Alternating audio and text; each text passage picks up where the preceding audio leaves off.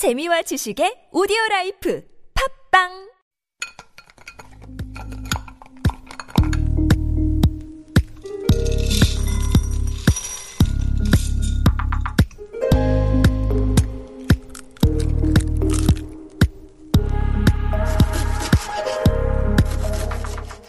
Hello, hello. My name is Matthew Chung. Welcome back to Super Radio. This is Korean Delicacy on TBS EFM 101.3.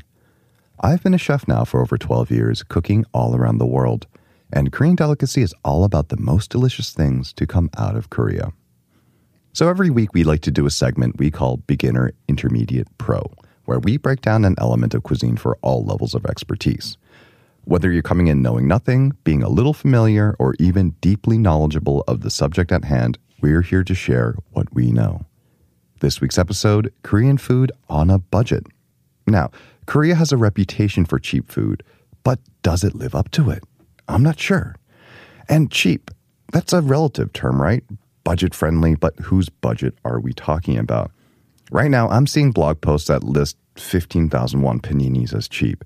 And then we've also got guides to stretching your food won as far as it goes. So there's a wide berth to cover. Let's break down Korean food on a budget because it can be a little confusing. Now, our beginner level. If budget really is your top, top priority and you need to find the cheapest possible food. So if you're traveling or if you're a student and you're on a tight budget, this is for you. And so speaking of students, college areas is probably where you're going to find your, the most amount of cheap restaurants out there. I'm talking about things like buffets and all you can eat. Buffets in Korea, while you have your ultra premium ones over 100,000 won a head, you have your lobster and steak buffets. We're talking about your very kind of small, local, very, very affordable buffet places. I'm talking about places that can be six, 8,000, 12,000 won per head. And here you're going to get a wide range of foods and again, you're not going to be getting lobsters and steaks, but you're going to be getting as much food as you can eat for a relatively little amount of money. And if you're on a budget, this may be the way to go.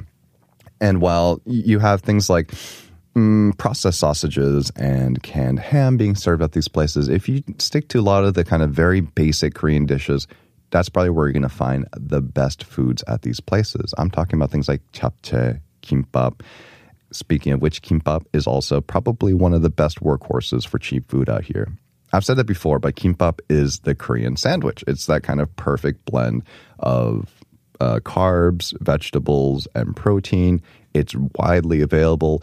It's even that thing that kids take to school or on a school trip. The metaphor really does hold up all throughout. So if you want to get some really, really good kimbap, what is it? They're available from dedicated kimbap stores and they're also available at convenience stores. While a convenience stores for a lot of products, you might you might be paying a premium for convenience. If you know what you're looking for, you can actually make a pretty decently filling meal for relatively little uh, bit uh, amount of money at a convenience store. Again, sticking to things like kimbap, some of the toshirak, the little lunch boxes as well. You can really eat your fill, uh, fill for under the 10,000 won mark. And then you also have traditional markets as well. And I think this is probably where we're going to find the highest quality uh, was it cheap food here in Korea. Um, especially if you uh, tend to avoid the more touristy ones, instead you go to the more neighborhood markets. Um, one of my favorites is uh, Mangwon Market, which kind of straddles that line between tourist and local. It's local in the sense that local people do tend to uh, go there for their daily shopping and for food, but it's touristy in the sense that it's famous for actually being a very high quality market. And then you also there have punshik as well, which is kind of Korea's original fast food. Punshik, uh, it basically stands for flour based foods, which is an interesting way of looking at it. But if you kind of look at the history of uh, flour and wheat based foods here in Korea, in fact, we did a great episode about it uh, last year um, you, you can see why it was kind of Korea's original fast food. The TLDR of it is that Korea was receiving wheat flour as a wartime ration, and we had to find ways to use it. And one of these is uh, punchik, basically. So these flour-based dishes basically include things like tigim, which are uh, was it fried items like shrimp and uh, was it crab stick. You have vegetables like sweet potato there as well. You have squid, and then you have tteokbokki, which you might think well, those are rice cakes, but in fact, some of the most common types of tteokbokki tteok are actually made from uh, wheat flour. It's known as mir uh, was mir tteokbokki or mir tteok, and other types of punchik like sundae and omuk. Again, very very affordable. And then now we'll move on to our intermediate level. And this is kind of where you're still being budget conscious but flavor friendly, where you do want something that is a little bit of a step above, but still, you know, you're watching your wallet. And we're looking at this point at things that your average Korean worker will be looking at for lunch. So we're moving away from the kind of like 6,000 won to 8,000 won budget level to maybe about 8,000 won to like 15,000 won. Uh, here in Korea, the average uh, was at um, lunchtime allowance for Korean workers is around the 8,000 to 10,000 won uh, level. So that's what we're looking at today.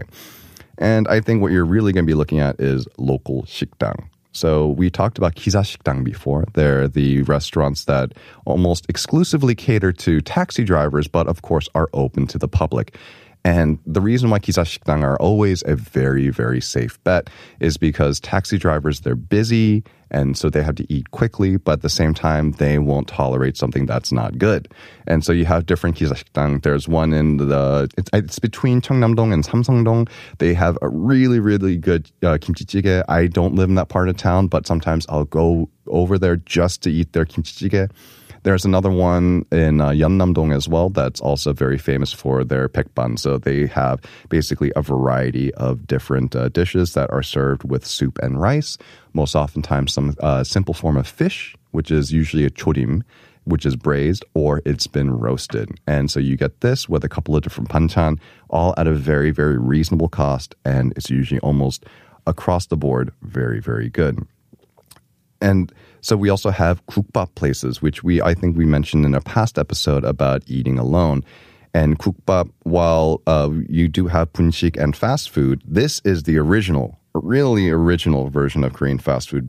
For example, the uh, one that most probably comes to mind for a lot of people is uh, which is a blood sausage based uh, soup, or Busan's famous daejikukbap, which is made with this very, very rich pork broth that's made from simmering pork all day long.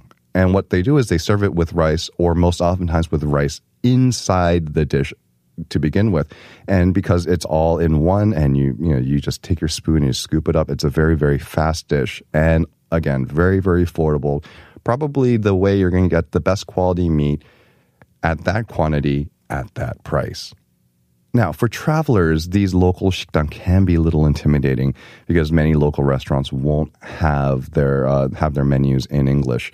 But if you stick to a place like a baekbanjip or kukbap place, most of the times these places have very limited menus, so you can just take a look around at the people around you, see what they're eating, see what looks good, and ask, "Can I have one of those?" The universal language of pointing and smiling.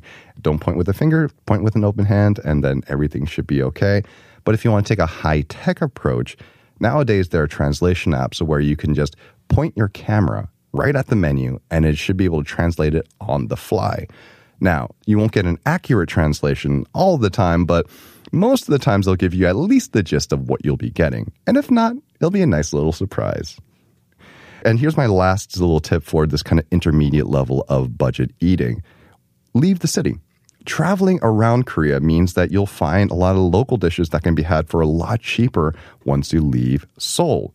Now, we mentioned gomak last episode. They're known as blood cockles. And if you're listening right now, if you didn't catch that episode, this is really, we're at the tail end of the season. So really try to go get some. And I, this was, this experience that I had last week is kind of what inspired this entire episode. My wife and I, we were in Busan and we went to a gomak place and it was 16,000 won per person, and it was a literal feast. The entire table, and the entire table for four, for the two of us, was literally just covered in dishes. So it was almost too much food. We actually felt a little bit bad.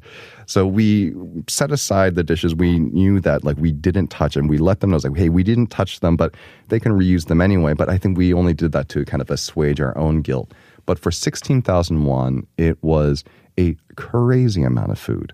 So leave the city, you'll find that the portion sizes get a little bit bigger and the price goes down just a little bit as well. And then finally, we have our pro level. The ultimate budget Korean food is, of course, cooking it yourself. And we're talking about the chippap style of cooking. Chip meaning home, pap meaning food. So this is home cooking. Simple soups, panchan, meats, and other proteins with rice. And I think one of the one of the best ways to make sure that you're sticking to a budget is to make a list. And that sounds really obvious, but there's a really important reason why you want to make lists in this instance because that's how you compare prices online. So you make a list when you're in the supermarket or when you're in the local market, you can quickly check the prices, compare them online to in, in person because here's the thing, no one place between local markets, online vendors and hypermarkets will have the lowest price for everything. Some places it might be cheaper to buy it online. Some places it might be cheaper to buy it right there. And the great thing about buying online here in Korea is that there are a number, there is a fair number of online vendors where you'll get next day shipping. It'll arrive at your doorstep six o'clock in the morning. You'll stumble out and then you'll have everything ready that you need to make dinner that day. Next, buy seasonally. While hothouse growing and imports have allowed certain produce to be available year round, stock up on the seasonal stuff. Opting for, say, watermelon in the summer instead of apples will be a lot easier on the budget. And the next, buy dried ingredients. And you might get a little bit of sticker shock when you're buying dried ingredients just because they're dried. So what it seems like you're getting is very, very small. But once you cook them, they, of course, expand. Dried seafood packs a punch and has a long shelf life. Hwangtae, dried pollock, is a favorite in our household. It also makes for a very, very quick soup as well, as well as something like panmalin ujingo. So it's a half-dried squid. It's it's chewy. It's kind of like it's denser, but at the same time, it's also very tender. This is great to eat as a snack on its own or to make a panchan out of. They're versatile. Dried uh, was it vegetables are also great for things like namur and other types of panchan as well. And then, of course, you have beans, and they make the backbone of our diet. Kidney beans, also known as gangnangkwong here in Korea. You have uh, you have black beans. You have all these sorts of different beans where you can use to either make Western style dishes or Korean style with traditional dishes. Things like kongjorim, for example. And then finally, buy high quality versions of staples. Things like tubu, yogurt, changs like doenjang or gochujang. Here's the thing, here's a little secret. Paying a little more for simple foods that aren't expensive to begin with means that they're delicious to stand on their own. If you buy a high quality tubu and stick around for our next episode later in the week to learn more about tubu, if you buy a high quality tubu, then you're not going to crave, you're not missing a more expensive protein that could potentially be on the table. And that's all our time for today. Thank you for listening to Korean Delicacy on Super Radio. Check out our Instagram at Super Radio 101.3 and please send any episode requests to superradio101.3 at gmail.com. Thank you for tuning into TBS EFM. I'm your host, Matthew Chung, and I am off to lunch.